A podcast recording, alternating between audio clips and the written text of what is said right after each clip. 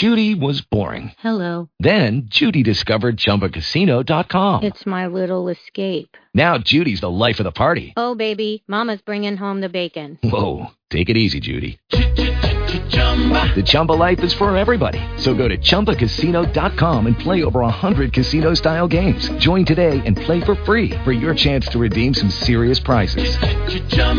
ChumbaCasino.com. No purchase necessary. Void where prohibited by law. 18 plus terms and conditions apply. See website for details. Blog Talk Radio.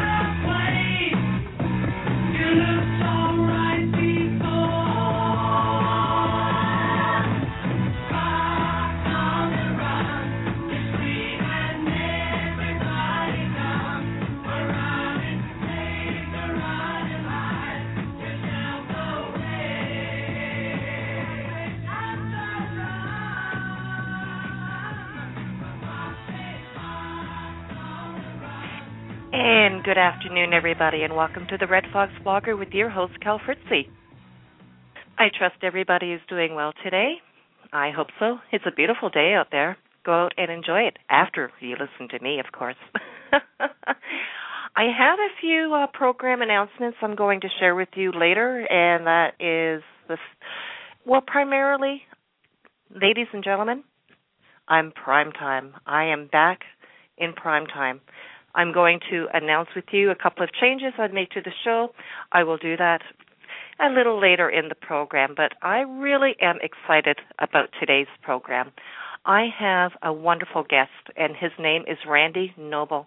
He is an author. He has published his latest publication is an absolutely fantastic read, The Rose of Nor- Narwitz and I probably muffed that up already. And Randy's on the line and he's listening to me and he's going to uh, not be too happy with me. I'm sorry. But The Rose of Narwitz. I read that book. I cried. It is a fantastic read. I am honored to have Randy on the on the uh, show with me today. Randy is a self-published author. He has written five books Beyond the Veil, Shining Star, The Promise, Driven by the Wind, and The Rose of Narwitz. He has sent these books over to Iran, which is his inspiration. He is an inspiring writer. He is inspired by the spirit of the people in Iran. These people are what motivate him. The books, like I say, are beautiful. The Rose of Narwitz is what we'll be discussing today. And with that, I would like to bring on my guest, Randy. And Randy, welcome to Red Fox Blogger, and thank you for being here. It is a pleasure, Kel, to be on your program today, to be a voice for my friends in Iran. Thank you so much for that. It is an absolute honor because I read this book. It moved me to um, a point. Some places I would laugh, and some places I would literally weep. It's a very, very moving story. It's a very inspiring story. The characters really stayed with me. Uh, they they they have names, but they're my friends in my heart. I feel uh, Bahara, Zainab, all these uh, characters. They they jump to you. They jump at you right out of the pages. It is the type of book that you read and everything comes to life. You can practically smell the roses and you can hear the violins playing as they're described in that book. Randy, what inspired you to write this particular story? Well, it's based on my very dear friends in Iran that I talk to online. I chat with, I even Skype with. And these are real people. The dream of hope and freedom for them is to be sitting where you're sitting, Kel, to be sitting where I'm sitting. This is why I call it the Rose of Nowruz, the Persian New Year, Nowruz, dreams of hope and freedom. And so Behera is based on a woman's rights advocate who is now spending the next six years in Evin prison for standing up for the rights of women. Her name, too, is Behera. You've probably heard about her if you went on any website. Behera Hedayat. She was part mm-hmm. of the Million Signatures campaign. And her her character jumps out at me because she wants freedom for women in Iran. And so when I think of the Rose of Nowruz, I think of Behera. Another twist on the character Behera is the violin playing. Now, what's that based on? I have a friend in Tehran. Her name is Elnaz.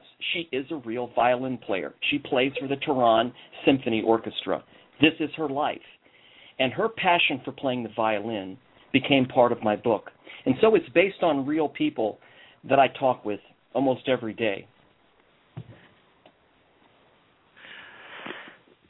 These are a compilation of characters of all the people that you've actually met, of course you have um, there, there's one character in particular that I find rather intriguing, and that is um, Hadi. That is uh, Behera's friend that um, she um, accompanies on vacation with uh, both their families. Hadi is a very interesting character, and his conversion to Christianity and his disclosure of that with uh, Behera that kind of left her a little unnerved. And do you, suppose Hadi was a huge influence in Behera's uh, decision to do what she did in the end, and that was to engage in the protests? Hadi was a tremendous influence on her because Behera didn't know what to do with her feelings. She knew her father really didn't like her playing violin. You see, in Islam, especially the Shiite version of Islam in Iran, they think that musical interests, musical instruments are a distraction from the straight path following Allah. So they discourage violin playing. Okay. Behera loves the violin. It is her whole world, her whole inspiration. It's how she copes with the pressure of living in Iran. So she has no real relationship with her father. When she meets Hadi and finds out that he feels the same way that she does about the oppression and fear and the way the government treats people, she connects with him instantly. And, and, and she really has strong feelings. But when Hadi says to her, Behera, I have found a peace and a love I never knew before as a Muslim, and I've become a Christian, it frightens her. Because you see, Kel, in Islam, in Iran, it's called the sin of apostasy for any Muslim to convert to any other religion, especially Christianity. Mm-hmm. Ahmadinejad had a hatred for Christianity and the house church movement. So when she finds out that her really dear friend Hadi has converted, she's frightened for his life. And, and that's the thing, and um, the the book the, the book uh, concentrates on this too. And of course, I brought this up when I did my special for uh, for Neda last week in that during the televised debates, Ahmadinejad really showed his true colors and what he meant for Iran when he criticized his opponent for allowing his wife to be seen with him in public. Mm-hmm. That was really a catalyst for a lot of people in Iran to take to the streets, and thus the Green Movement was born, wasn't it? That's true. Uh, Ahmadinejad makes no bones about his feelings uh, uh, uh for how he wants to treat the common average Iranian. Uh, you, you, see the child executions that have gone on under his administration, and you see the number of political prisoners, bloggers, journalists. He wants to shut down any voice but the voice of the supreme leader, the voice of the Islamic uh, Ayatollah. And so he's very critical of anything that does not conform to Islamic law, especially what you just mentioned. And by the way, uh, your tribute to Neda, really, really beautiful. Really enjoyed it. Oh, thank you very much. I really enjoyed doing that for Neda. I, yeah, I want to talk about Neda in a minute, if you don't mind, because um, sure. this is uh, she is the inspiration for this book, isn't she? The video like she is Neda, the true inspiration. Uh, I, I recently did a dedication to Neda too on my Cross in the Desert video program, and there are some lyrics to a song in the Rose of Nowruz that fits Neda to a T. And yes, she is the inspiration. Seeing her video four years ago absolutely changed my life. It changed everyone's life you know, all over the world. They see that small little cell phone video of this young, beautiful Iranian girl, and I say beautiful because you know, you see her pictures, just beautiful, dying absolutely. in the streets. Dying in the streets. When I saw that, it changed my life. The, the book is very much dedicated to her because the name Neda means voice, voice calling. And I say in my tribute, I still hear her voice calling. She's calling to you and me to stand up for the rights of Iranians. And so in, in the book The Rose of Nowruz, there's a song that Behera writes for the stage play, uh, the play about freedom. And The Rose of Nowruz is a song dedicated to, to Neda. There is a rose that was silenced, that was crushed, but it will grow again. The sun will rise, shine again. You gave us hope, gave us freedom, gave us life. Your life will never end. The rose will live again. The sun is going to shine again. The rose is going to live again. And so you have this song Behera writes in the violin. It's a song of hope for a free Iran one day. And of course, that began with Neda. And she absolutely she did become the face of the Green Revolution that uh, started in 2009 and uh, went into uh, 2010. I remember, you know, back then I really wasn't too familiar with a lot of things happening around the planet. I, I knew there were some issues going on, but I really wasn't uh, quite aware of just how dire the situation was in particular in Iran, I would watch the evening news and I would see these protests going on, and I would see these uh, people in the streets, and uh, they would be demanding things, and I wasn't quite sure what they were doing. Like I say, I really wasn't quite aware, but then something changed. I saw footage of uh, Neda Soltan and I looked at I, I I couldn't believe my eyes. I was like, well, what what what am I looking at here? What is this? It really prompted me to start looking into what exactly is going on in Iran and what is this green movement or green revolution? What is this? And I looked into it. I um couldn't uh keep myself away from the computer looking into what was going on in Iran and what these students were trying to accomplish and what they were doing and what Ahmadinejad was all about and the oppression that they were feeling and what Ahmadinejad meant to the people of Iran and why they were protesting for a re-election to because they thought the election was rigged, and I'm I'm pretty sure it was a rigged election. Yeah. There's absolutely no way that Ahmadinejad got in legitimately. This is what No. they were protesting. This is what they were doing, and I was sitting here in my comfy little easy chair, looking at the news and watching these people actually get out there and they're on the streets and they're saying, "Look, we have a voice. We're going to do something about this. God help us." And they were. And then that uh, that infamous footage of Neda, that Mhm. just I, I think that pretty much turned the entire world on its heel, and people really sat up and started paying attention as to what is going on over there. They are shooting protesters in the streets. These Mhm. snipers were on the roofs, and they were they were literally picking people off, live bullets Mhm. people were dying in the streets because they were standing up for freedom and they were standing up for their liberty. They were standing up for their rights. And people were literally dying for it. And I think that's real. That's when it really hit me, Randy. Is that we have it so easy over here Oh, with our freedoms and our democracies, and we just have to look over there to see what they're trying to accomplish, what they want, and what they deserve as human beings. So when I came across you, your book, and I, I, I, I immediately said to myself, I have to read this book. I have to read this book. And I am so grateful to you for um, graciously sending me a copy. I, like I say, it, it just took me to a place in my in my in my it really really affected me this is a book that it's one of those books that you don't want to it's like a good movie you know the end is coming but you don't want it to end. You want it to keep going and you want it to keep going. It it, it had that effect on me. Are you getting a lot of reaction uh, from people regarding this particular book? Like I know you have written very many books, but this one in particular, like I say, are you getting a lot of feedback? And what are people saying about it? And how does it make you feel when you get the feedback for this particular novel? Well, first of all, thank you from my heart and for your kind words. And the feedback I'm getting, Kel, is amazing because I have the privilege with our technology to forward the PDF files of my book, The Rose of Nowruz, to my friends that live in Iran. So when I send it to them, they want to read about what I think.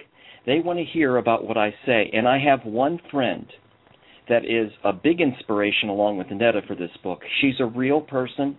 Her name is Adafi. Adafi is uh, studying French language, and she's an English supervisor, and she lives in Tehran.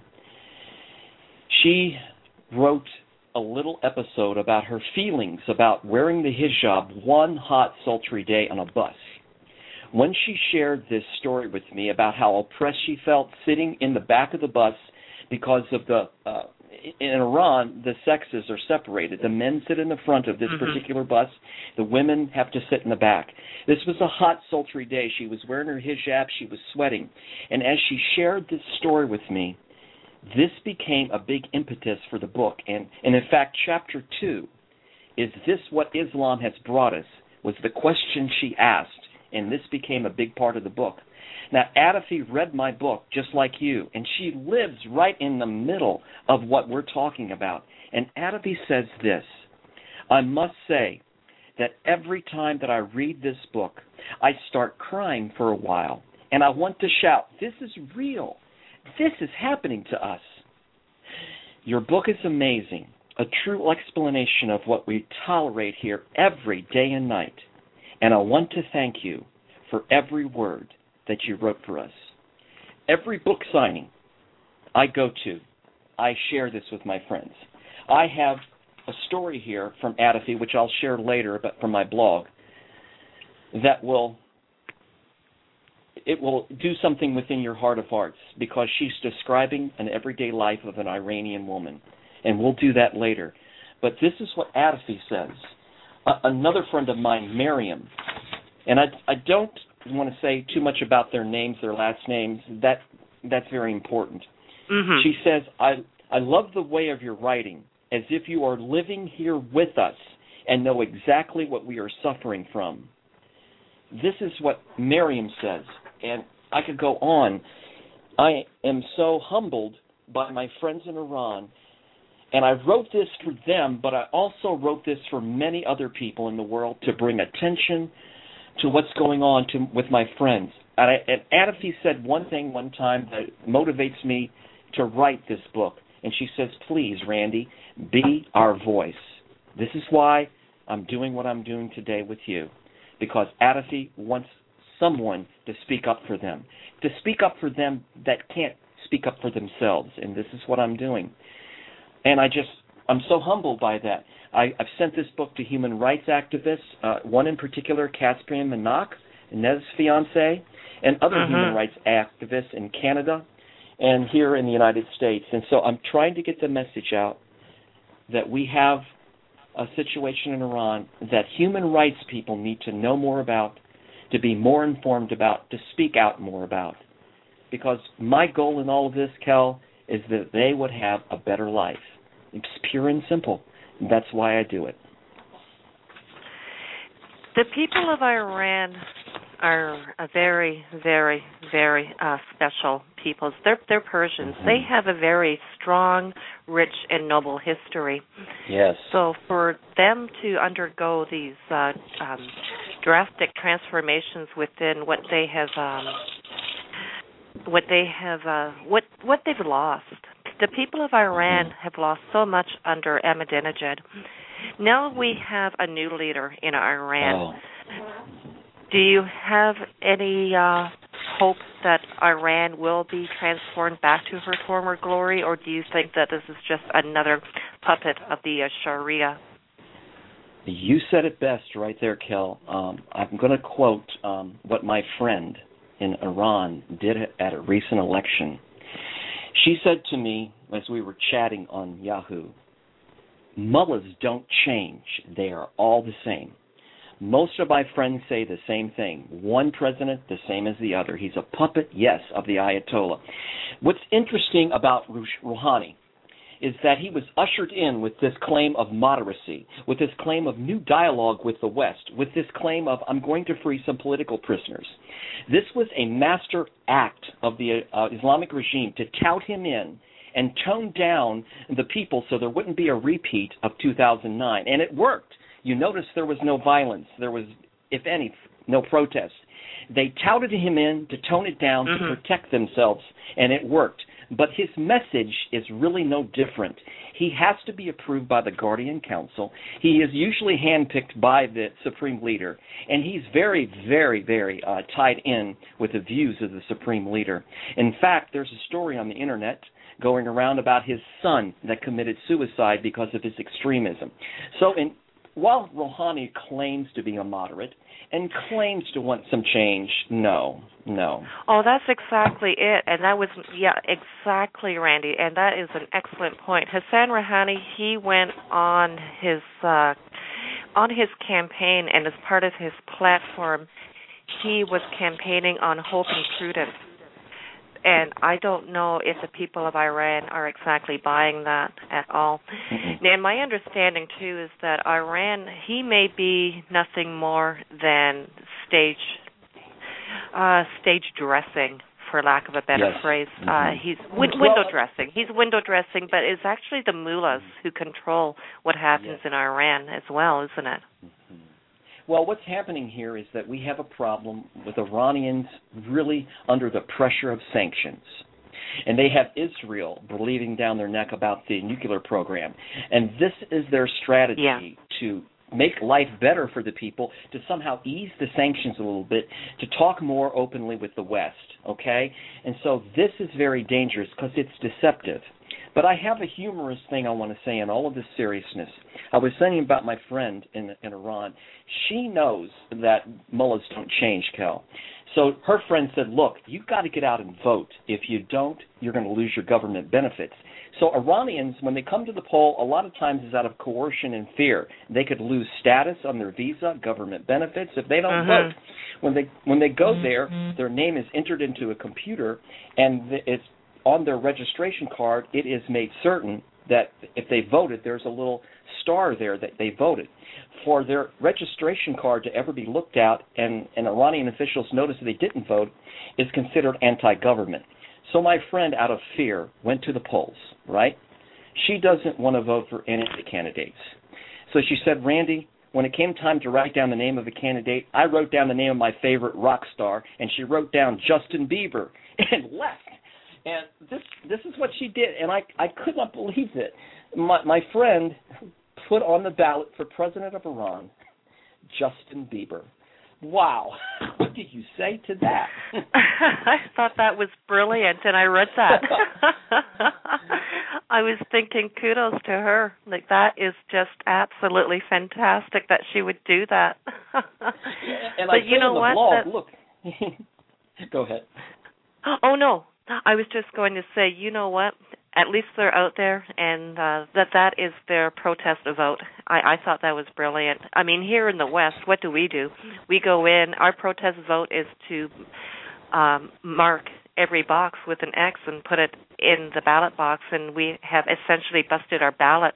But for them Mhm. to have the the uh, audacity and the, the great audacity to do that leaves me in awe and admiration. Wow, and she she just blesses my heart. This is a very strong, courageous girl, and I think of my freedom and your freedom to vote for anyone we want to, without coercion. I know we don't have a perfect system. We have all kinds of challenges to our freedom, but it's still the best freedom in the world. And my friend said, "I'm tired of this. This is not who I believe in. Here's somebody I believe in, and I'm voting for it." And I wrote a blog about her because I think she's incredible. Oh, absolutely.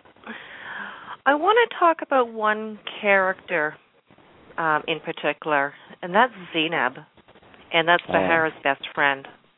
hmm How she is a very dark character. Um, Yes. not dark in the sense of um, any anything, you know, under what's the word I'm looking for? Well, she she's a very old soul, rather. I should Mhm. put it that way. She's she's very Okay. dark. She has a very old soul. She had seen pretty much since she was old enough to uh, reason that there were things very seriously wrong. Zainab is quite a rebel, and Zainab is rather uh, perplexing to Bahara some days. How Mhm. how but uh Zainab decided she just wasn't going to take it anymore and I was reading in the book about her expulsion from Tehran University and her Mhm. being stopped by the morality police and that being the final straw for her. And I'm not going to go into any further detail about Zainab's character and that aspect. How hard was it to write that character, Zainab in Zainab- particular, because she was just I- so so dark. I wanted to contrast Behera as this timid girl under uh, the rule and discipline of her father. She's always been afraid, that is, Behera, to speak up, even though she sees things that destroy her. And her father is a government man, he's a university professor, so she is very afraid of him. I put a character like Zainab to contrast with Behera. Zainab is a rugged individual, like an old soul, like you mentioned. Zainab is based on a few of my real friends in Iran that are atheists. And I just wanted to write about Zainab because Zainab represents someone she's not afraid to speak up, like Behera. Zainab has lived life in the in the hard, fast lane of seeing so much oppression and fear. She's not afraid, but she's desperate. And and that's why I wrote this character because Zainab was going to have an effect to the point on Behera for Behera to crawl out of this shell and say, I've had enough. I'm tired of what I see my friends going through. I'm not afraid anymore. And what happens and during the book, and I won't give all this away, but there's a breaking point for Zainab. One day on the way to school, she's stopped by the morality police, the Gasht-e Ershad. Now, the mm-hmm. Gasht-e Ershad is a real group of people that drive around in a van making sure that women and men comply with the Islamic dress code.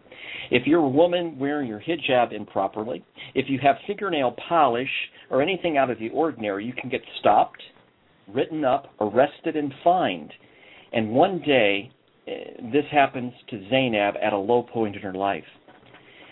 And when you read the book, you'll see what happens. I won't give that away. But what happens to Zainab is the impetus for Behera coming out of this shell and saying, I love my friends. I'm going to take a stand for their freedom right where I live. And so Zainab is that character that's based on a lot of my friends that are real atheists that have lost all hope in anything. And so I wrote it uh, on purpose as she was that one catalyst to help Behera become that woman freedom fighter. And like I say, that is uh, definitely, pardon me, that is definitely what really made me sit up and, and, and sit a little straighter in my chair, reading that uh, particular passage and uh, what Zainab knew what was going on, and and it did wake up Behera. Indeed, it, it did bring Behera out, and it did make Beh- Behera what I call the warrior princess she became. yeah. Well, you know what Behera said? She's sitting there waiting for the bus to go home, and she's heard about all of those things in her classroom about how Muhammad treated people and women in particular with just great dignity, and she's tired of the talking points. She's tired of the old labels. And that's why she could say, writing in her journal, I am a woman. I am more than just a veil. I am more than what I wear. I am someone. Someone who has the right to speak her mind, the right to be heard, the right to pursue her dreams, the right to be respected, and the right to be treated as an equal.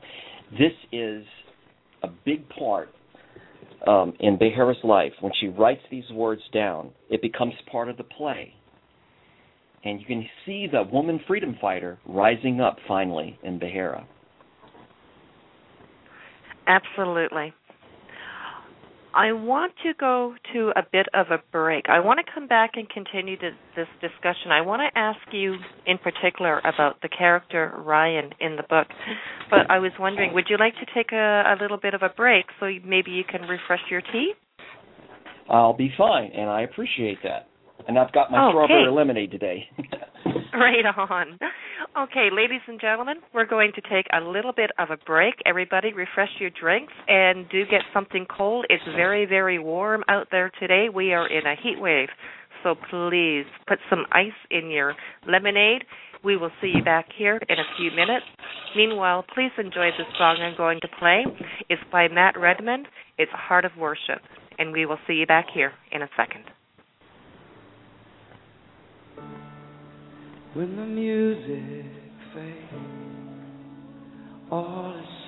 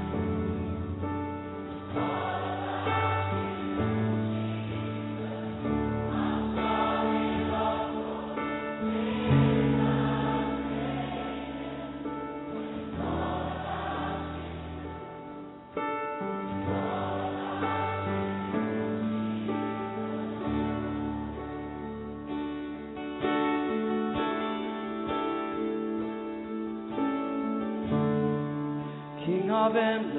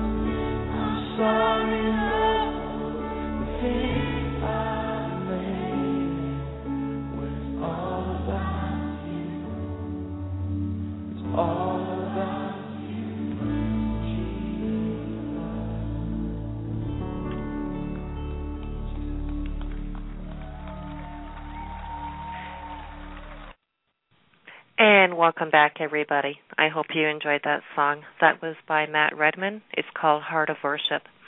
With, with me this afternoon, I have Randy L. Noble, novelist. His latest book, the Rose of Nowruz. Randy, it is, like I say, an honor and a privilege to have you on my show today. Well, it's been a pleasure, and I've enjoyed um, just every minute, Kel. I thank you so much for your passion uh, for for Iranians. It's very, very clear when I talk to you what a love you have for them, and it's so good to connect with someone that's like-minded like that. And I just thank you so much for letting me be a voice. T- together, Kel, we are a voice really for them for for hope and freedom. And a lot of people don't understand what goes on in Iran. They hear a lot in the news about the nuclear situation, but they don't know enough about the average person. And that's why I wrote the Rose of Nowruz to put a face on Iranians. And they're people just like you and me with, with hurts and needs. And every one of my friends, without a doubt, every one of the things they ask me to do is to pray for them. And so when I do a program like this, I'm really doing it for them. It's it's not about me. It's about them, and I and I just want to make that really clear. I want I want to share with you a, a, a story about my encounter with a young Iranian man, if I may. This sure. is uh, something I know that I'm I'm sure you'll uh, appreciate. I when I was in uh, university, I also did volunteer work, and I would I would tutor uh, or, uh, students that had arrived in recently arrived in Canada. I tutored a young Iranian lad. His name is Arya Sanai.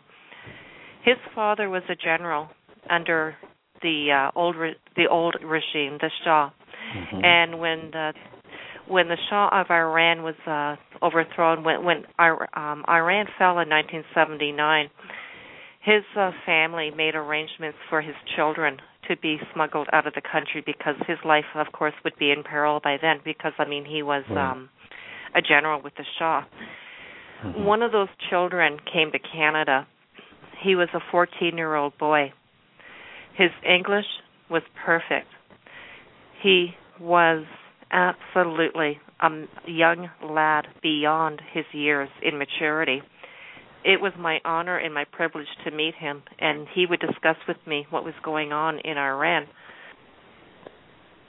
And he would show me photos of his sisters and his parents. They looked like any westernized family you could imagine. The sisters, they had the beautiful uh, long flowing hair Mm. and the the the, the they were stylish, very pretty, pretty uh, young ladies. Arya, of course, was a handsome man. I remember when there was a catastrophe at NASA when the space shuttle exploded in the air, and that was uh, including the uh, school teacher Christy McCullough was on that Yes. particular uh, shuttle, and people were just so upset, and people were besides beside themselves.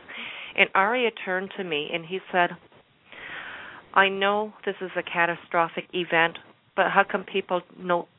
How come they don't speak about what's happening to my people in Iran?" Mm-hmm. that always stayed with me, Randy. I Mm. never ever let that go. But I always think of Arya Sanai, and when I was reading this book, I immediately went to Arya and his memory. And just to let everybody know, Arya graduated from the University of Toronto. He is now a medical doctor. Wonderful. So, Oh. I'm very, very proud that I had a chance to meet Arya Sanai in in my life. That is pretty much why I have always been very close to the people of Iran, I think. And why I have such an affinity with them Mm. is because I tutored a 14-year-old for a year and he never left my memory ever. Arya always stays with me. That is absolutely great. You see, it takes an event, Kel, in your life, like it took the event of Neda's video dying in the streets, and you had the privilege of seeing someone face to face that lived there and hearing what went on from them. And, and that's Oh, an incredible, life changing event, and I'm so glad that to hear that he has graduated and he's successful and he lives in a in a great country, Canada. And I just want to say in retrospect how much I admire the Canadian Parliament for passing a bill on September 1st of, of this year, they're going to honor the memory of those thousands of Iranian political prisoners slaughtered in 1988. So I want to say thank you to the country you live in, Canada, for the Parliament, this bill called Crimes Against Humanity, honoring the, the citizens of Iran, the political prisoners that were slaughtered in 1988. So when I think of Aria and I think of his success, I'm very grateful to your country that has all has has already taken a step forward for the good of humanity as well. We have a very good government right now, mm-hmm. definitely. As our Prime Minister Stephen Harper is very, very empathetic to the plight of the Iranian people, and I am very honored that he is our leader right now, and that he is doing that. But uh, yeah, I just wanted to say though, Aria, like he he kind of piqued me, but like I say, giants tend to go to sleep, and I went to sleep for quite a while after that. It wasn't until I started rediscovering what was going on in Iran and Neda being the catalyst for doing that. Mm-hmm. Aria always stayed with me. He was always in the back of my mind, but like I say, giants have a tendency to go to sleep again and I did. It was uh, Neda that reawoke my spirit yes. and my empathy for the people of Iran. Same and here. something else too in uh, what uh, the Canadian government is doing in honor of these people is that we also had an incident. We had one of our very own Canadian journalists who was murdered. She was thrown in the the um in in prison. She was thrown in Evin prison, the most notorious mm. prison I think people will mm-hmm. ever hear of on this planet is Evin yes. prison. And her oh. name was Sahar uh, Kazemi she was a, photo- a mm-hmm. photojournalist and she was in Iran and she was taking photographs and she was taken into custody. She was taken to Evin prison where she was subsequently raped and murdered and buried in an unmarked grave. And that mm. always had been um, a very, very, very brightly lit point in, in, in Canada. We were so wow. upset about that. Yes, and do you know and, also, I want to mention to you while you're saying about people in Evin prison, there is a, a blogger who had a website who was falsely accused of having a pornographic website. His name is Saeed Malekpour. He's a Canadian. He's in Evin prison, and his uh, dear mm-hmm. daughter lives there in Canada, a Mariam Malekpour, that keeps his story alive. And so when I think of Canadians now, I'm also wanting to think of Saeed as well. There is another Saeed uh, I want to mention that is a dear friend of mine through Naghmeh. It's Saeed Abedini, who is in Evin prison. He is an Iranian pastor. He lived in Iran. He met his wife, Naghmeh, in Iran. They are both American citizens. And he has been in Evin prison, tortured for his faith as a Christian. But the American Center for Law and Justice has sent out a petition, Kel, to speak out for this man, Saeed Abedini, my good friend in Evin prison, and there's making great progress in getting over 600,000 signatures. His wife just came back from Geneva, Switzerland, speaking on his behalf before the United Nations. And I just want to remind your listeners, please speak up for Saeed Abedini in Evin prison. All you do to do that is go to savesaeed.org and sign the petition. And since you're speaking of Evin Prison, I just wanted to mention in passing, if I could, two of my dear friends who inspired me in, in my writings as well as Neda. Uh, Mariam and Marzea wrote a book called Captive in Iran. They spent 259 days in Iran's Evin prison, as you mentioned. Their book is phenomenal. They are such an inspiration. They're my Facebook friends and they spent that 259 days, Kel, not just thinking of their problems. They spent it ministering, praying, and reaching out with the love of Christ to Iranian prostitutes, to Iranian uh, political prisoners, and all kinds of different stripes of people in Evin prison. And they were miraculously freed three years ago, and they are living here in the United States. So, yes, Evin prison is a horrible place and I really highly recommend their book Captive in Iran. If people want to know what it's like to live in a place like that, you read their book, please. Absolutely. I want to get to your blog in a minute, but I, Okay. like I say, I really wanted to talk about this character in the book, Ryan. How much of an influence does Ryan play in this book, and how he affects Behera? And who is Ryan based on? this is a hard question. This is. I wonder what you're thinking right now. I mean, c- could you possibly think it's got something to do with me? Well, you know, this was a struggle. This, yeah, this was a struggle. I thought, do I really want to put me in this book? But then I began to think, Kel, this is a real life situation. I talk to Iranians on Facebook. This is Mhm. real life. And so I thought, what can I do to give Behera some hope in this book? She's going to become this woman freedom fighter caught in the middle of of this place in Iran. Where does she get her help and support from? So I thought, why not bring myself into this book under a different name? Because it really happens every day I talk to them. And Behera has a lifeline, someone that stands and supports her. And that's just like me. I struggled with this, uh, whether to put it in or not, and I don't know why I did, but in the end I did. Because I wanted to show that there are Americans, Canadians, that love Iranians. And the way to get that message into the Rose of Nowruz was to put a real experience of video chat. These are real things that happened. And this is what carries Behera through her darkest moments is her Christian friend. I think Ryan was a very wonderful character. He he he he's a very rich character. He is so empathetic and he is so he he he understands. He he understands what uh Behera is going through. And well, his only idea. strife yeah. yeah, his only strivation is for him to help her find peace, and he does that. The the uh, Ryan's reaction to uh, Behera in the end is heart wrenching. It is um, because Behera does become a warrior princess, and Ryan is very worried for her. So it's heart wrenching uh, to experience Ryan's emotions over his dear friend Behera and what she's doing and what she's accomplishing. It's a very, very intertwined. The relationship between Behera and Ryan is very, very um, emotional. It's very deep. So I really did want to bring up Ryan, and I was uh, guess who I had in my mind while I was reading. you betcha. Well, and I think you did it I- yeah. beautifully. Yeah, thanks. How does Ryan deal with this? What happens to Behera?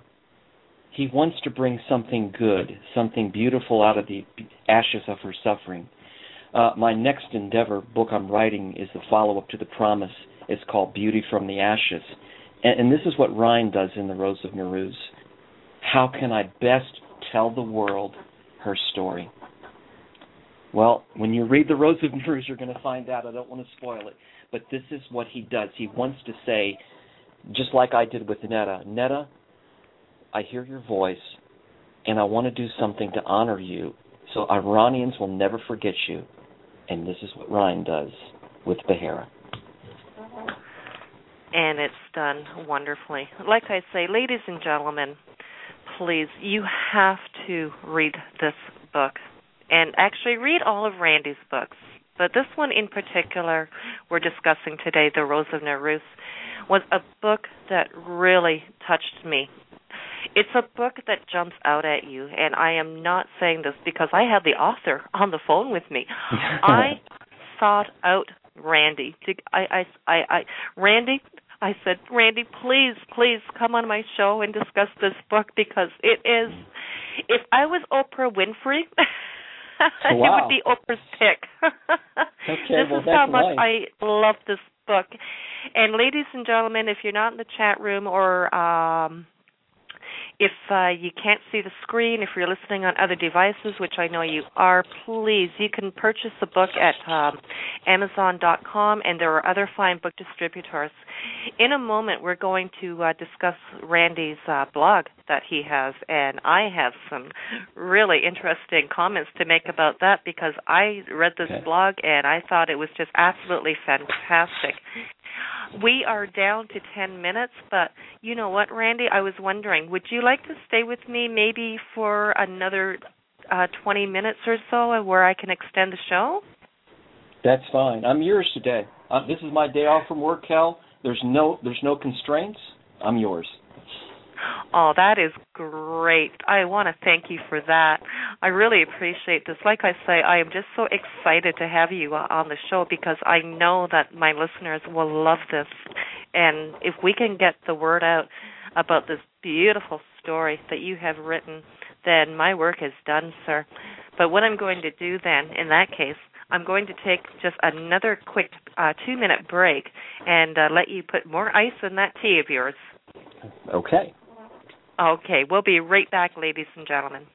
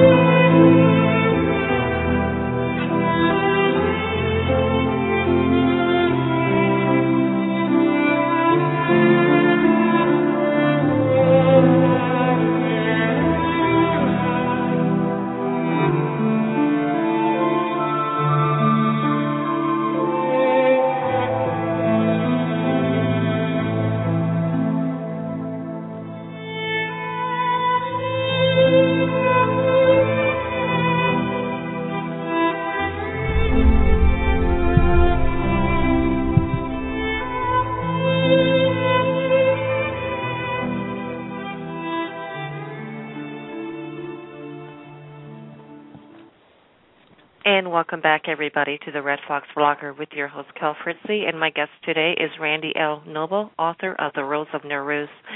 Randy, I just had to, I played that song for Neda on my last Mm. show, and I just felt inclined to play it again today because it is so fitting. Of course, it is violins. Mm. Um, have you ever had a chance to speak with uh, Caspian Makan, and do you know how he feels about this book? Caspian has not told me directly. He said when I first met him back in January that it was beautiful. And he says, I don't know English very well, so I'm struggling through it. But I did a special program about Neda's birthday, her 30th birthday if she had lived back in January. And I showed a picture that Caspian had taken of himself gazing at a picture of Neda with candles in the background. And it was such a beautiful photographic tribute to Neda for her 30th birthday if she was still alive. And I did a special uh, video on this, and he liked it so much that he put it out on YouTube, and it got thousands of hits. Um, so I, I take it to mean from Caspian he's very grateful that I cared so much about his fiance. And he's a man with such integrity, Kel. He's constantly out there fighting for people's freedoms. Um, he has a wonderful website, and it's mostly in Persian, so I can't read it. But um, he's a fighter and a champion for human rights. He does appreciate the book, and I just hope he passes it on to his friends because This is what it's about: getting the book out into the hands of those can, that can speak for Iran. Yeah, Caspian is a very, very wonderful man, and I am so glad that he resides uh, rather close to me. In fact. Uh huh. And I had spoken with him on the internet. We actually we we talked quite a bit over the last two weeks because I was approaching him about doing a special for Neda for June twentieth. He was very gracious with his time and he sent mm-hmm. me that beautiful beautiful uh youtube that he had uh made for neda to commemorate uh international neda day. And it is international neda day ladies and gentlemen. June 20th yes. is international neda day. So please always remember the memory of neda on june 20th he is a very uh grim man at times um that man he smiles very gently. He has a gentle smile, but he doesn't laugh. I don't think that he will ever find peace until what Neda was trying to accomplish is actually achieved because what happened to Neda will never leave him. And I know it's very difficult for for Caspian to carry on some days, but he does. He keeps Neda's memory alive, and people like you and me, we do likewise. I think that Caspian is very, very um, akin to uh, people like us. Eh, Randy? Right, and I remember on that special day you mentioned, June 20th, um, I put on my timeline a, a picture of Neda in the blog, and then I love this video that he made it's narrated in Persian, but it has subtitles in English. And it's, of course, a call to boycott the election, and it was talking about Neda. What a superb job he did of that. Um, I have a friend, and I can't mention her name because she doesn't want me to. She also lives in Canada. And they're very good friends together, and she also did a video tribute to Neda.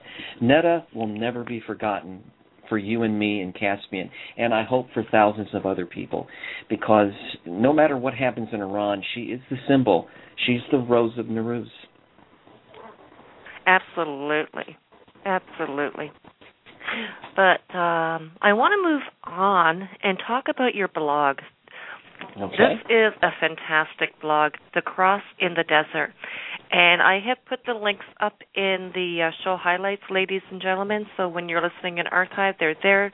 They're broken. For some reason, I cannot get them to directly connect. But what I'm going to do is I'm going to put all the links proper in my blog. And you can find me at redfoxblogger.blogspot.com.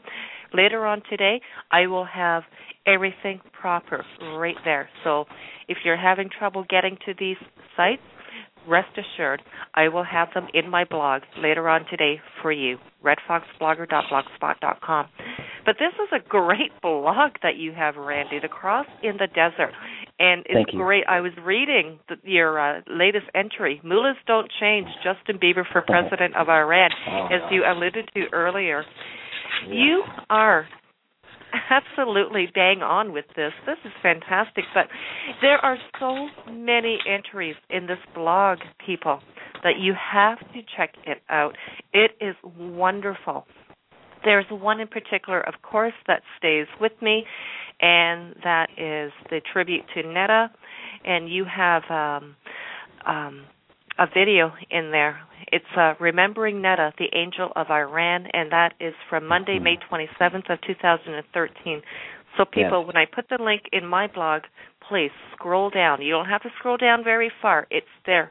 It's very moving though. But tell me about your blog in general. How did you start your blog? What inspired you to um, do it? Well, or, my first uh, do I need reason... to even ask that? well, it first began as a page of friendship, of dialogue between Christians and Muslims.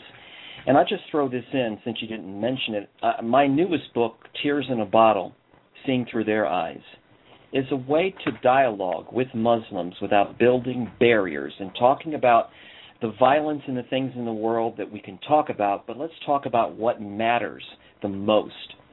And so this was a page originally dedicated as a dialogue page for Christians to talk with Muslims from the heart. but it slowly evolved into being a voice of hope and freedom for Iranians. And that's kind of where it's at right now. I, I wonder if I can take a minute, if you don't mind. In one particular blog, one particular blog, I asked my friend Adafi, please tell me what it's like to live in Iran. She returned an email to me. This was just after The Rose of Nowruz was published through CreateSpace. I, I just never have read anything that so broke me inside. Like you mentioned, crying. I, I was at work when I read this.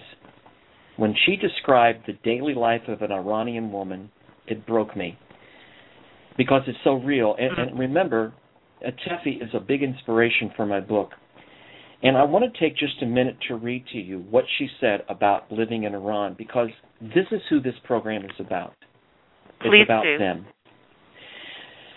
Atefi was asked, describe your life on a daily basis as a student in Iran. She says, imagine a day when you wake up and dress as normal as you always do. You are fresh to start a day, but as you reach your university facility, your phone rings. It's the security guard.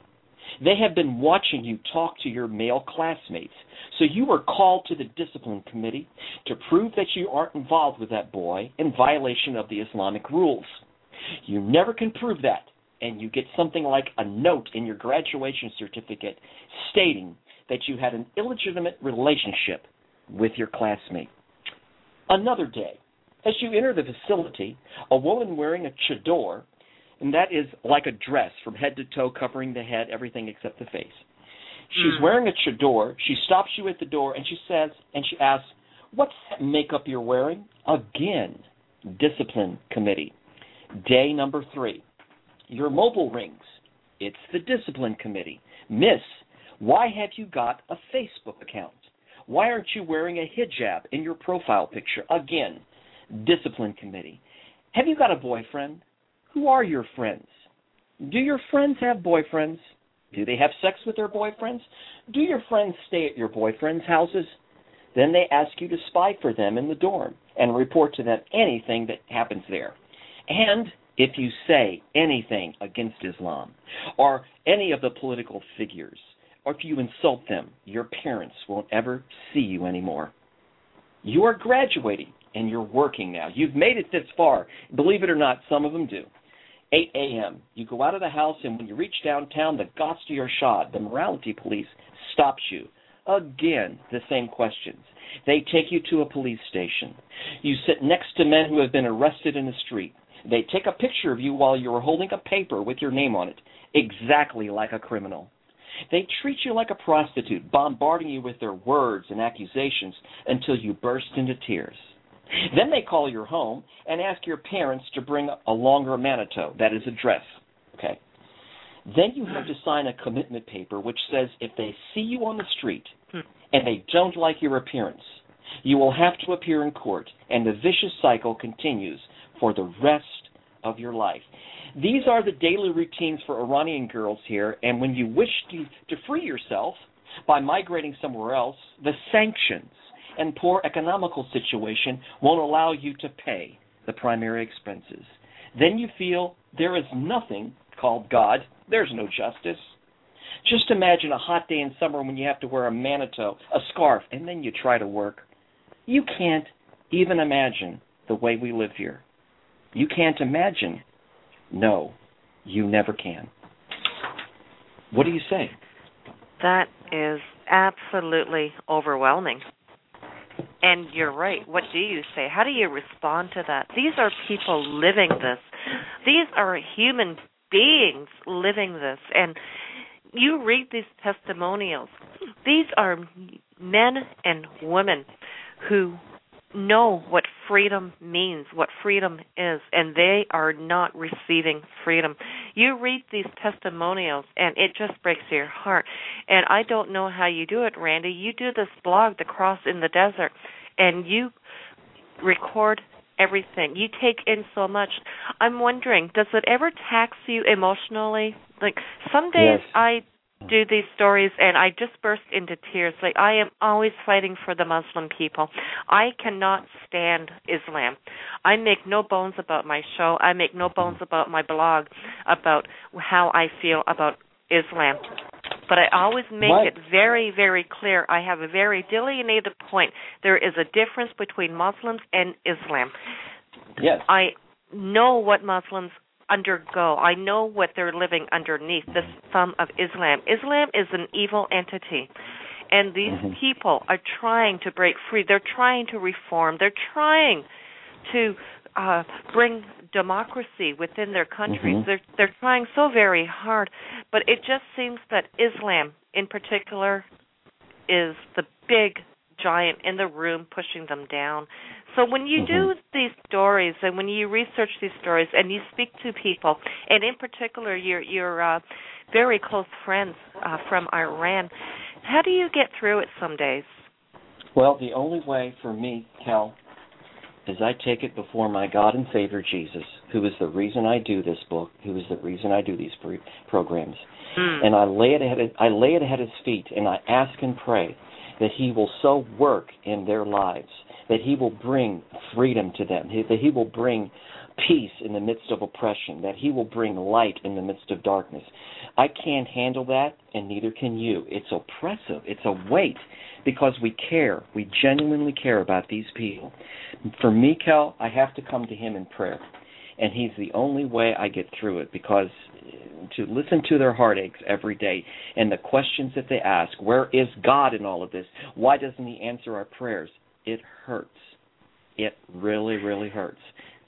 It is very hard to have to listen to they're saying that where is God? Well, God is here. God is with us. And I don't think I always Randy, I always say that God never gives us more than we can bear. We see that in the spirit of the Iranian people in particular as we are discussing today. But I see that everywhere. I don't think God gives us any more than we can bear. Mhm. But it Mhm. it is burdensome some days. It is very burdensome. That's when in myself in particular, this is when I kind of retreat. I go into my corner and I contemplate and I pray very hard and I ask God, please get me through this. Get me through this. And Mhm. you know what? I do Mhm. wake up. There is a new day and there is a new refreshment in my spirit and I can go on and I can go on and fight the good fight for the good people, for the good people around the planet that are living underneath oppression and are trying to break free the chains that some stupid entity has uh, thrust upon them. Like I say, I make a very clear distinction between the Muslim people and Islam. Islam is not a religion in my eyes. Islam is a political entity. It's very violent and it's very, very oppressive. And we see these examples via Neda Soltan. We see these these examples via Caspian Makan. And we Mhm. see these examples in your very, very fine book, like I say, that brought me to tears. We see them we see the oppression through the characters of uh, Zainab, Behera. We see Ryan reaching out and trying to help. We see uh, Amir, Hadi. We all these characters jump out to you. These characters are saying to you, "This is my life. This is not the life I envisioned for myself. This is not the life I want for my children or my grandchildren. Please listen to me. I have a voice. I have something to say, and I need your help.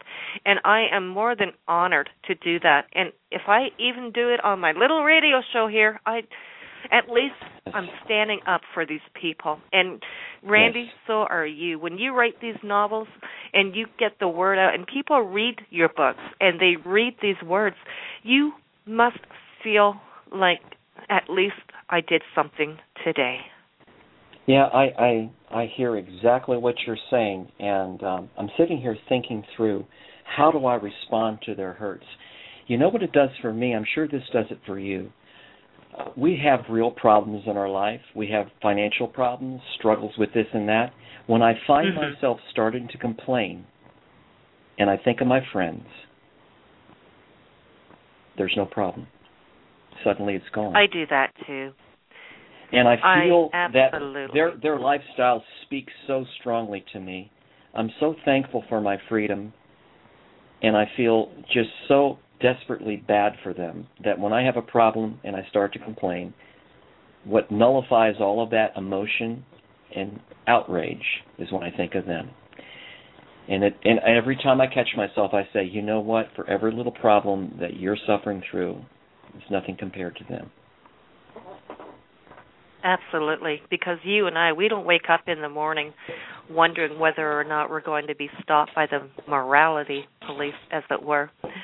We, we, we don't have to worry about sitting on a hot bus in the middle of a sweltering summer day and our hijab mm-hmm. is itching at our heads and we cannot remove yeah. it because we are going to be arrested otherwise. We don't have to worry about that. We don't have to worry about whether or not we have a little bit of ankle showing beneath our our kneecap. Mm-hmm. We don't have to worry mm-hmm. about that at all. That's not our problem. Mm-hmm. No, we, we have to worry about uh you know, am I going to uh pay this bill this week? Well, gee, if I can't pay that bill this week, oh well, you know what? It's not like my whole world is going to collapse. Mm-hmm. But if I show a little bit of ankle in in in Sharia controlled uh, Middle East, mm-hmm. that's and in Iran, that can get me thrown in Evin prison. Those yeah, are the well, real it, worries, not not yeah, not we, my we, worries.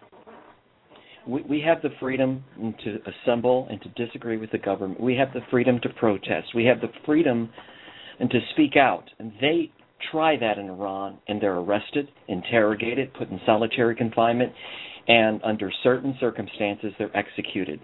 You have no freedom in Iran to express yourself. I, I want to touch back on something you said earlier, how you deal with this. And I told mm-hmm. you, explained to you how I did. When I wrote my last blog about uh, my friend Tefi sharing what she thought about the upcoming election, and this beautiful psalm came to me, and it sums up what I believe is a perfect answer to your question. When I cry out to God, I know something of the character of my God, that He cares for every detail of their life. I tell them that when I chat with them, that God cares for every detail of your life. This beautiful psalm, I think, sums up what what I believe God thinks about the situation in Iran. He will rescue the poor when they cry to Him. He will help the oppressed who have no one to defend them. He feels pity for the weak and needy, and He will rescue them. He will redeem them from oppression and violence, for their lives are precious to him. And that's the beautiful Psalm 72, verses 12 through 14. I really feel that's the heart of God for the Iranian people. It may not look like that anything is happening, but guess what? He has given you and me, Kel, and many other people the ability to speak for them. And I think in so many ways, the message is getting out, and God will use these programs to bring hope and freedom to them. And I can't uh, even top that. I think that that is beautifully said. This is why I am so grateful that you're on my program today and sharing with my listeners uh, what you're doing, how you're doing it, why you're doing it, and what we can do about it as well. We really have to stand up and we have to pay attention to what's going on to the people, ladies and gentlemen, mm-hmm. the people underneath the thumb of Islam. Iran is one example. Iran is very close to my heart. Iran is a beautiful, beautiful country, rich in heritage, rich in yes. history, and to see it undergoing such awful regimes is heartbreaking to me because I know these people. They live in my heart. They're human beings. They need mm-hmm. us, and we have to be there for them. We are over here in the West, and we sit here, and like Randy uh, brought up, worry about your bills. Fine, of course. Have your everyday concerns. Absolutely, we must. But also remember that there are everyday concerns on the other part of the planet and they do not deal with the idi- uh, idiosyncrasies of whether or not that bill is going to be paid this week. Yeah. They are dealing with very real life threatening issues, and that includes if you're showing too much skin or if you're wearing too much makeup, your daughter can be bundled into a mm-hmm. van and taken to Evin prison and mm-hmm. interrogated, put in solitary mm-hmm. confi- confinement. Your son is at a protest to protest the latest elections because he thinks it's a fraud. And he's probably right. And you know what? He is right. He's bundled off to Evin Prison and he's held in solitary confinement. And you may not see him ever again. There are real concerns on this planet, ladies and gentlemen. And me, I try to bring them forward, and people like Randy Noble bring them forward through his ex- extraordinary writings. And I really do encourage people to visit his blog, The Cross in the Desert. Randy, you write everything in here. This is probably one of the best blogs I've come across. Oh well, thank you. I've just started in this, Kel. Uh, I want to just mention, if it's okay with you, my wife uh, Becky is a political Mhm. blogger that writes some of the best uh, political blogs I've ever read, and it's only been in the last year. I'm so encouraged by my dear wife Becky, and I want to say something good. I shouldn't forget her. Um, she writes uh, beautiful blogs. It's the called Conservative Cauldron, blogspot.com, and I just want to say to to your to your listeners, we have a unique marriage. I'm the Christian in the family, and she's the Wiccan, and uh, she's Ah. very conservative thinking Wiccan. Let me tell you, she's not like anyone you know. So, but you mentioned something very nice about my blogs, and I wanted to throw that in real quick because she writes good Absolutely. ones too. And can you uh, relate that blog again? It's called the Conservative Cauldron dot blogspot dot com. Let me tell you what, you know, you're a conservative thinking person, and we deal with the issues of our government here every day in our blogs, especially Becky, specifically what Obama is doing to destroy our planet. I hate to say it, it sounds very graphic, but he is. And she takes him to task in her blogs in a very constructive way, not just pointing out the things that are wrong, but also saying, here are the things we can do to bring change. Here's a plan that we can use to make things different in our country. So I just wanted to say that about her. Well, that's absolutely fantastic, and this is the uh, format and the forum for you to share that. I will actually be in touch with you to get the uh, the, the link proper, so I can put it um, in, in in my blog as well. Thank you. Absolutely, you bet. We are down to our last uh, 13 minutes. Okay. Is there anything that you would like to share with my listeners in terms of the book itself? Where can people find the book? Well, there are several I've, places. I, I've already Kel. said, but you go ahead and you tell me. There's more places Sure. than I have listed. Um, and I don't think you have one of these stores in Canada, but it's only in the store that I work at. I work at a place called Family Christian uh, Bookstore here in Canada. I mean, Okay. here in the United States, and it's, it's on the shelf there. But you know, I send this book out, like I mentioned, Kel, on a PDF file. And you know what? If someone really wants this, I'll be glad to send it to them on a file. Um, and it's not it's not going to charge them anything for it because the message of the Rose of Nowruz, the dreams of hope and freedom, is something I want everyone to read. Um, and, and it's also found at Amazon.com or the Create Space Bookstore. Either place, you can go up and just type in the Rose of Nowruz, N-O-W-R-U-Z. It'll come right to it, or just type in my name, Randy L. Noble. It'll come right to a list of my books. And that's the easiest and best way to find it. You can come to my Facebook page. Just friend request me. I'll send it to you as well. Uh, the idea is to get the book into people's hands. And and you know, I, I don't know what to say. I'm, I'm so humbled by the good, kind words you have about my book. If it can make a drastic, um, if it can affect your life in the way that it has, and make an impact on your life, I hope it makes the impact on other ones' lives as well, Kel, and that it will drive them to their knees in prayer and speaking out for my friends. So those are the ways you can get in touch with uh, with obtaining the book. And like I said, I'll be glad to send it to anyone if they want in a file. But I'm also having a book signing this weekend and next weekend for the Rose of Nowruz. And I wanted to mention I am showing the film A Death in Tehran, the PBS documentary about Neda Soltan. Oh, And what really, the last book signing I had about this was six months ago in February. You should see the faces of customers coming into the bookstore looking for Bibles and other things. We have ties and jewelry and all kinds of things there. And then they come down to this table and they see this video of this young Iranian woman dying in the streets and they stand there. They don't know what to say, and it gives me the opportunity to talk to them. So at these next two book signings, I'm going to be showing again uh, a tribute to Neda, and I, I think it's a fine documentary. It features a lot of Iranian people in it. It's really well done. It's very accurate, and again, we're getting the message out through Neda. I think that is wonderful, and uh, one day I'm going to meet you and bring my copy so you can sign it for me. you know what? I tell you what, I uh, no problem. I'm going to get you a copy, and when we get off the phone here, you just give me your address. I'm going to make sure after my book signings that you get one because I know it's a little difficult to sit at your computer day and night. I I like ebooks. My books are on Kindle.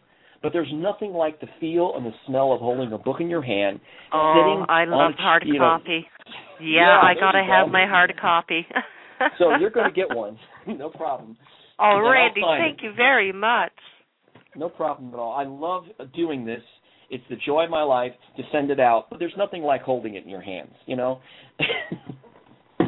Absolutely, absolutely. As a matter of fact, that's one thing I love to do too. Is I love reading books. I'm I always have a book in my hand. As a matter of fact, sometimes I have two, maybe three books on the go. Um, Wow. I just finished reading a book about uh, Secretariat, one of my favorite racehorses in the whole wide Oh. world by William Nack. And Mhm. so Mhm. I just love reading books. I, I read everything and anything I can get my hands on. But Randy, I want to tell you, it was an honor to have you again. Again, I have to say, it was an honor to have you on the show today.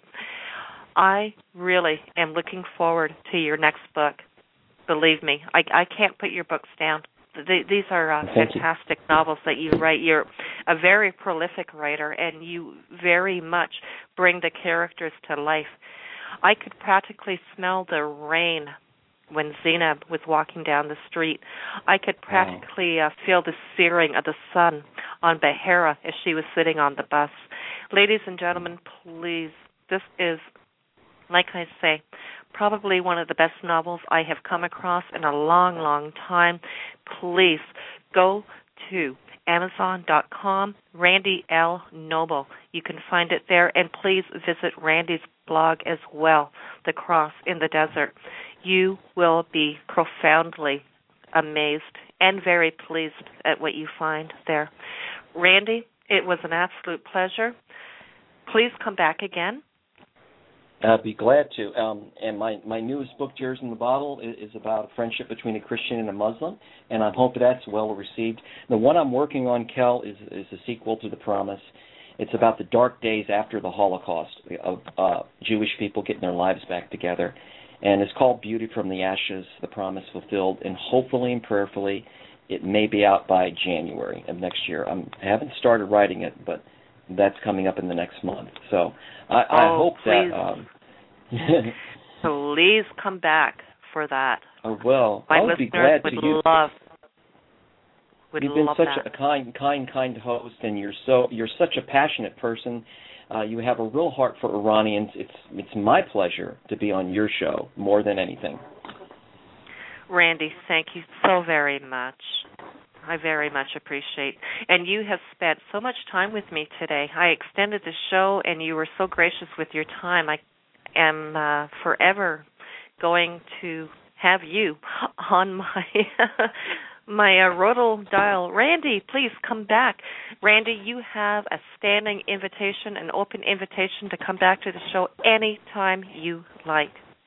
Well, I know I my listeners will that. be enthralled. Absolutely. I Well, hope a lot of people, Kel, get to hear this. Yeah, I hope a lot of people can. I'm going to have this up on my page, Kel, so that people can listen to it. And no matter how much time they can, they can always go back to it. And I'll have it on my Facebook page, so hopefully you'll have this link available so they can hear what we have to say.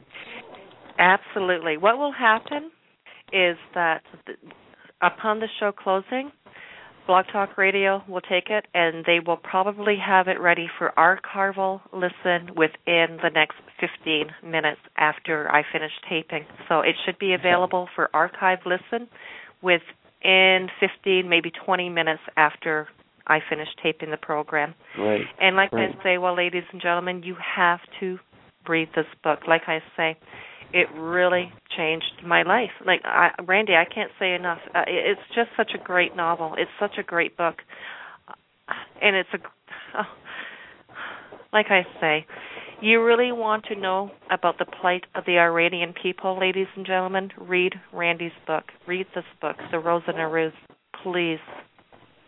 Randy, on that note, I'm going to let you go, but I will be in touch with you via Skype a little later.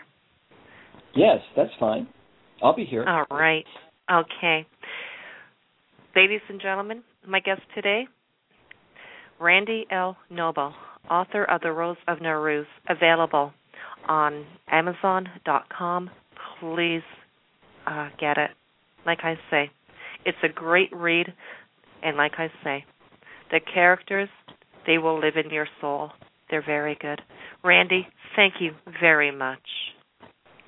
Thank you so much for your graciousness and your compassion, and I can see why you do Blog Talk Radio. You have a tremendous spirit of communication. I so appreciate uh, your passion again, and I, I Oh, highly recommend your Blog Talk. I, I think that this is a, a a big event in your life that you have a show. That you can bring on guests, Kel, and communicate subjects and touch people's hearts. You're doing a great service. Thank you. Thank you. You have a great night. You too. I'll meet you later on Skype. What time do you want to meet? Oh, anytime. Right after this, in fact. Okay, I'm going to come off this. Okay. Okay, bye. Bye bye. Bye. And that is the beauty of uh, what I do here on Blog Talk Radio is that I make connections, I meet people, I meet people that impact my life, and hopefully they impact yours.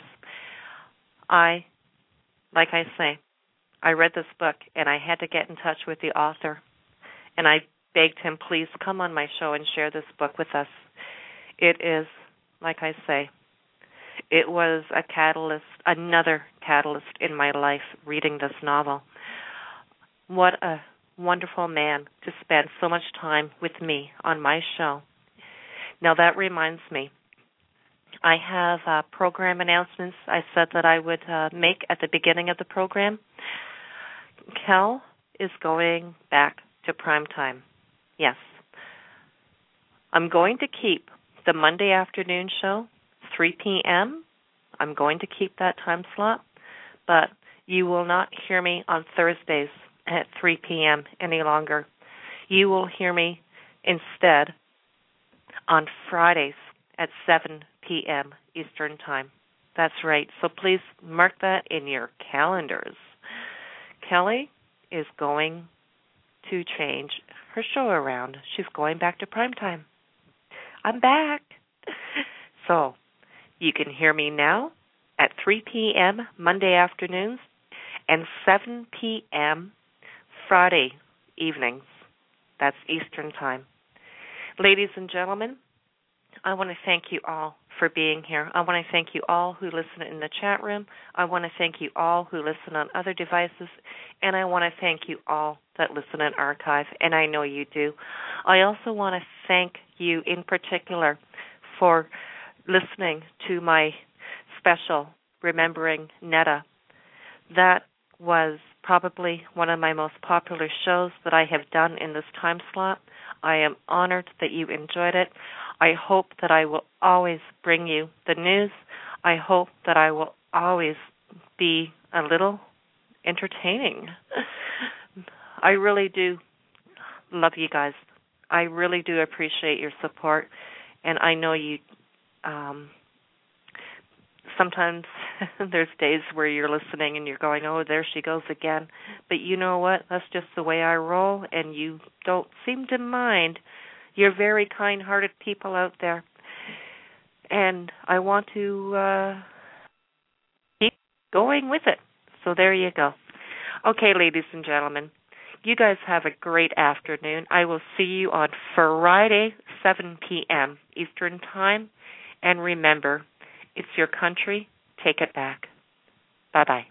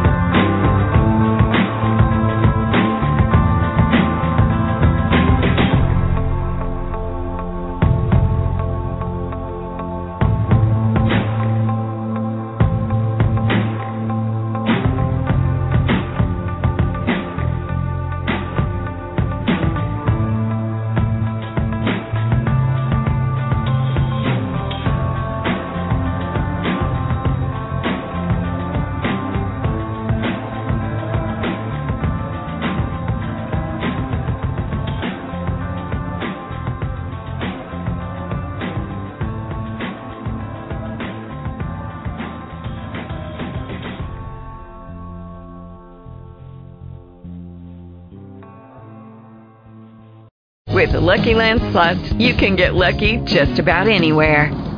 This is your captain speaking. Uh, we've got clear runway and the weather's fine, but we're just going to circle up here a while and uh, get lucky. No, no, nothing like that. It's just these cash prizes add up quick. So I suggest you sit back, keep your tray table upright, and start getting lucky. Play for free at LuckyLandSlots.com. Are you feeling lucky? No purchase necessary. Void where prohibited by law. 18 plus terms and conditions apply. See website for details. Hey, Dad, I brought you some groceries. Oh, thanks, honey. Dad's getting older and needs a little more help with the day to day. When we found out he had trouble keeping up with expenses, we didn't know what to do. There's help out there, though. We were relieved to find out Ameren can help with access to programs like energy assistance, bill paying options, and rebates, giving us the power to be at ease. See how you can get help at Ameren.com slash assistance.